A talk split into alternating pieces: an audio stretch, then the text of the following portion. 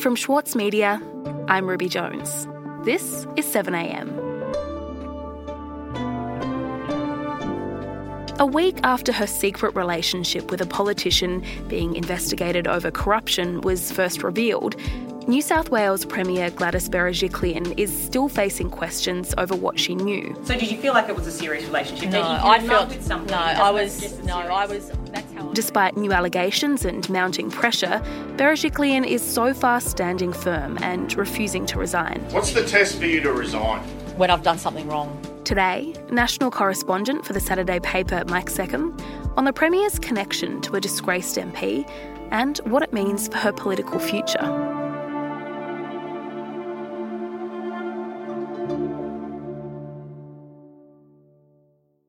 Mike, where does this story start? Well, it has its roots, I guess, in some wheeling and dealing that occurred in local council in Sydney's Inner West in 2016.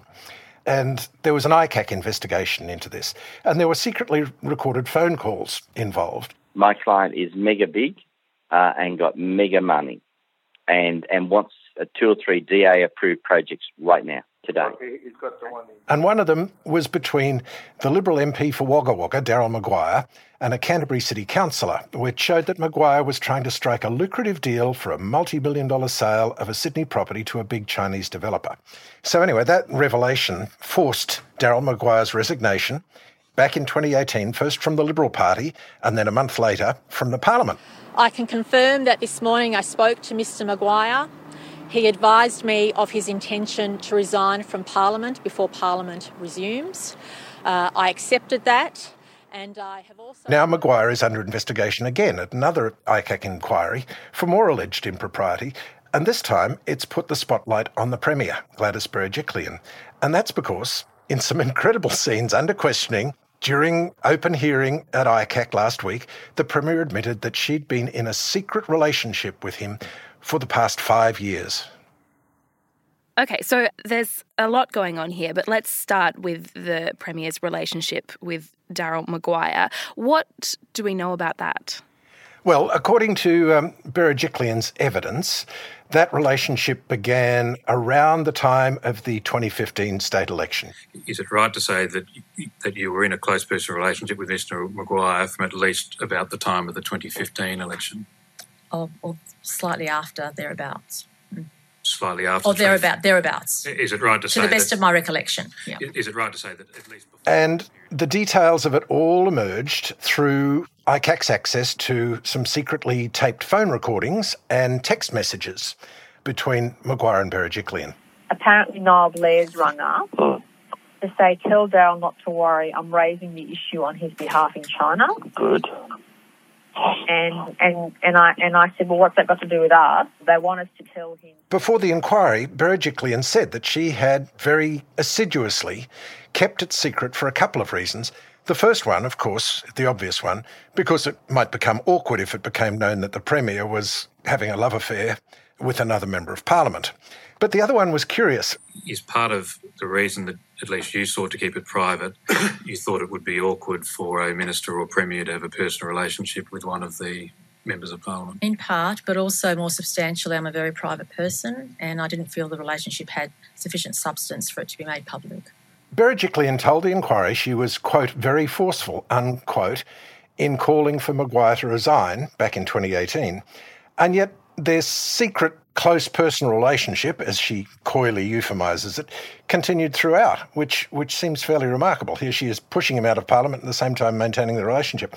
And in fact, the relationship continued until after she was first required to give evidence to this inquiry um, back on August 16. Well, obviously, um, uh, a few months ago, when uh, I was asked to support this inquiry, it became apparent to me that I should have uh, absolutely no contact anymore with that individual, and I ceased all contact.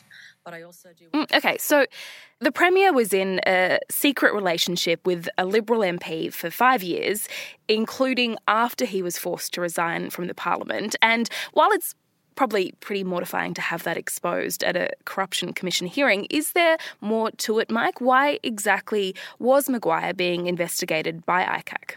The real business at hand, and I'll quote ICAC in this, is, quote, investigating allegations that from 2012 to August 2018, Maguire engaged in conduct that involved a breach of public trust by using his public office, involving his duties as a member of the New South Wales Parliament, and the use of parliamentary resources to improperly gain a benefit for himself and or entities close to him. In other words, you know, he was using his parliamentary um, position to uh, to make a buck. I, I might say these are, these are more than just allegations now, because under questioning on Wednesday, Maguire admitted that he had indeed used parliamentary staff and resources, you know, the parliamentary library, etc., um, to pursue his private business interests. He had effectively turned his Parliament House office into an office for his company, Gateway International, in which you know scams were plotted and bags containing thousands of dollars were received. You know, he's now confessed to all manner of perfidious activity.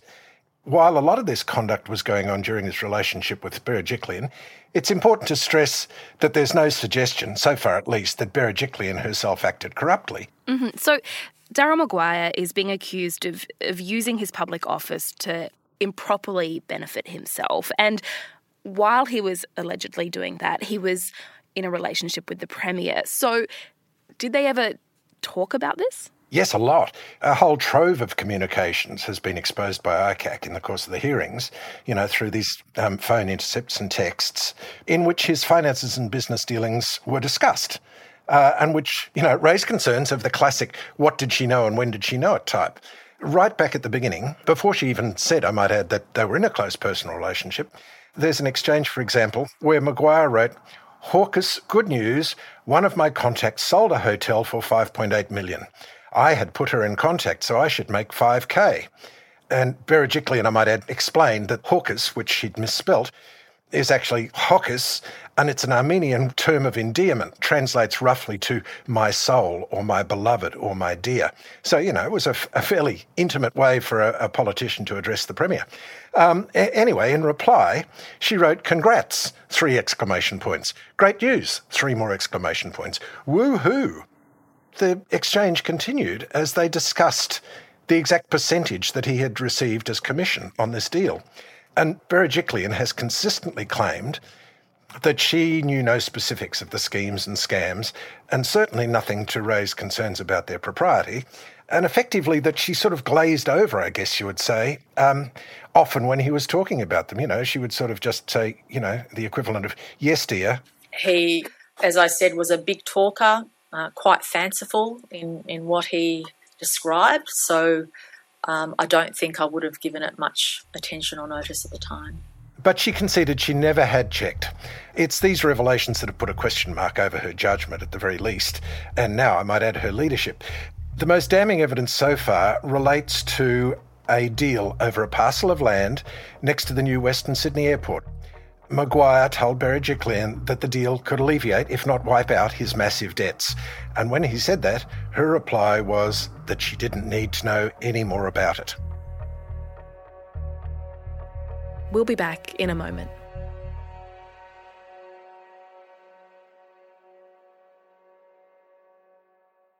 For Sloane Crosley, writing about the loss of a friend may not have provided catharsis, but it did allow for the possibility of a better ending. Like you have this amazing meal that's this friendship, and then you have a really, really, really, really bad dessert with shards of glass in it. And then, like, the book is like, you know, those little chunks of chocolate that come with the bill. I'm Michael Williams. Join me for this week's episode of Read This as I talk to Sloane Crosley about her latest, Grief is for People. Listen wherever you get your podcasts. As a 7am listener, you value the story behind the headlines. That's why you should read Post, a free daily newsletter bringing you the top five news stories of the day, summarising each of their key points with links to full articles from a range of sources. Get the news you need to your inbox every weekday morning with Post. Sign up at thesaturdaypaper.com.au slash newsletters.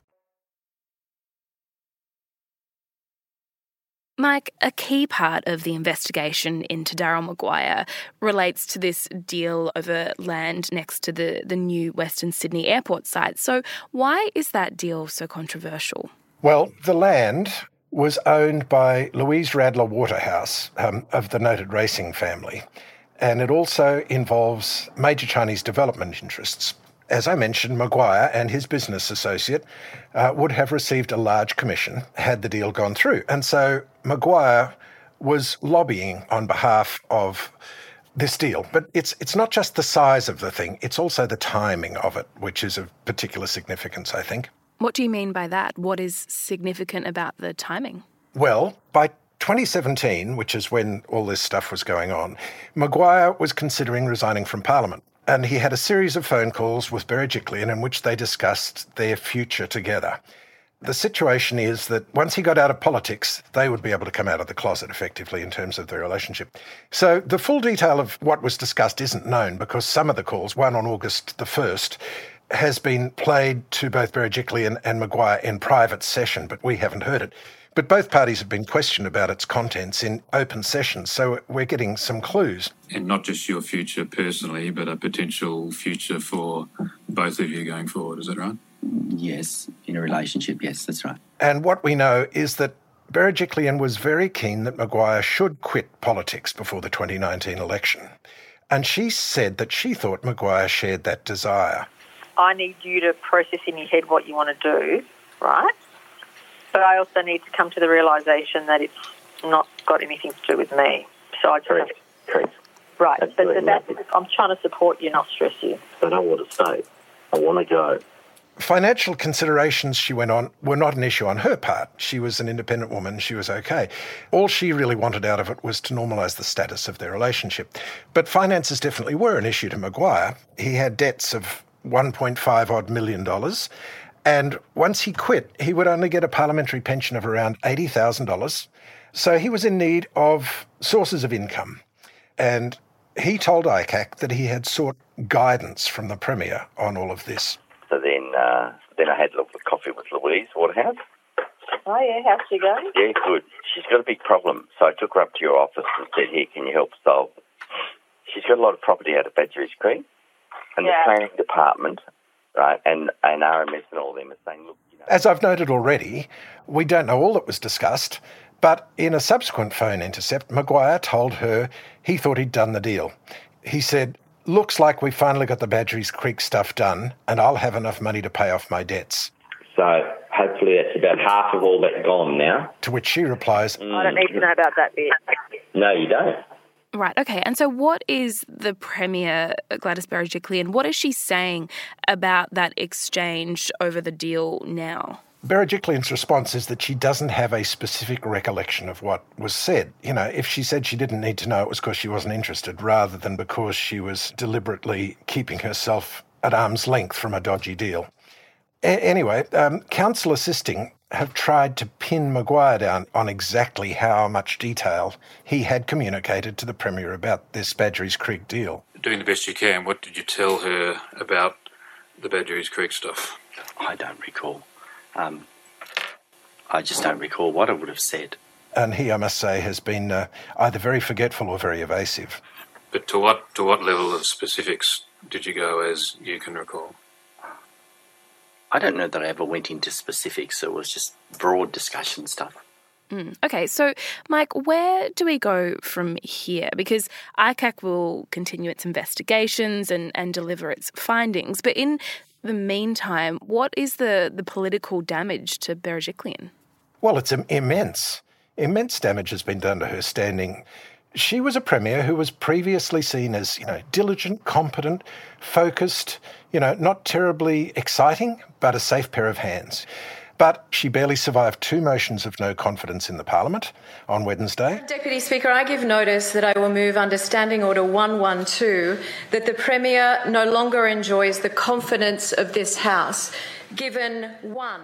She's become increasingly testy in responses to media questioning, um, and not to mention the baiting, you know, by the opposition leader, Jodie McKay, who uh, said on Thursday that Berejiklian was a, quote, sounding board for corruption, unquote. Question is about why the Premier did not fulfil her legal obligation. The Premier is being relevant to the question you were asked her. complicit Resume in your his seat. corruption and his Resume misconduct. it. You- you why are did you not And, you know, all the signs are that Berejiklian's becoming increasingly stressed by the whole thing. that I come to work. And my message, excuse me, let me finish. Let me finish. Okay? I've given you your turn for the last three days. Let me finish. And I say to the people of this great. So, you know, in summary, the government's greatest strength is now being widely seen as its greatest weakness, including by some of her own troops. In fact, I would go so far as to venture that, that she might have been gone already, were there a decent alternative candidate. But the person who looked most likely, the right winger and treasurer, Dominic Perrottet, is himself damaged goods at the moment as a result of a scandal he's been caught up in. So, you know, I, I think at the moment, Berejiklian's remaining there largely because um, there's no one else who looks like they might either have the numbers or potentially the clean reputations to replace her. I might say, I think that the defence that Berejiklian herself and her supporters are using, you know, that she simply stuffed up in her private life, is is looking increasingly threadbare as ICAC unearths more and more evidence linking her to Maguire's business dealings. I, I call it the poor Gladys defence because, you know, it seeks to portray her as a sort of lonely, vulnerable woman, rather than what she is, which is a very tough and capable politician who, frankly, should have seen Maguire for the shonk that he was, you know, from a mile away. So it's got a way to run yet, but I would make this point very strongly. This is not primarily an issue about a personal relationship, although a personal relationship is central to it. It's actually a matter of integrity in government. And integrity seemingly in short supply at the moment in New South Wales politics. um, dare I say, almost permanently in short supply in New South Wales politics. Mike, thank you so much for talking to me today. My pleasure. With award winning news coverage and reviews, the Saturday paper is essential reading for everybody. For a limited time, subscribe to a year of our quality, independent journalism, and you'll receive the Saturday paper's stainless steel coffee cup made in collaboration with Fresco for free. Subscribe from just $2.10 a week. Simply visit thesaturdaypaper.com.au forward slash offer. The Saturday Paper. No hot takes. Also in the news today, two officers within the federal government's infrastructure department are under investigation in relation to a $30 million purchase of land next to the Western Sydney airport. The department has launched four separate investigations of the 2018 land purchase after it emerged it was bought at 10 times the market rate. Deputy Prime Minister Michael McCormack, who is also the Infrastructure Minister, insists that the purchase was a bargain for taxpayers. And the New South Wales Premier has announced a further easing of restrictions around gatherings after the state recorded zero local cases of COVID 19. Gatherings in outdoor public spaces and group bookings at restaurants will be increased to 30 people from this Friday. I'm Ruby Jones. This is 7am. See you tomorrow.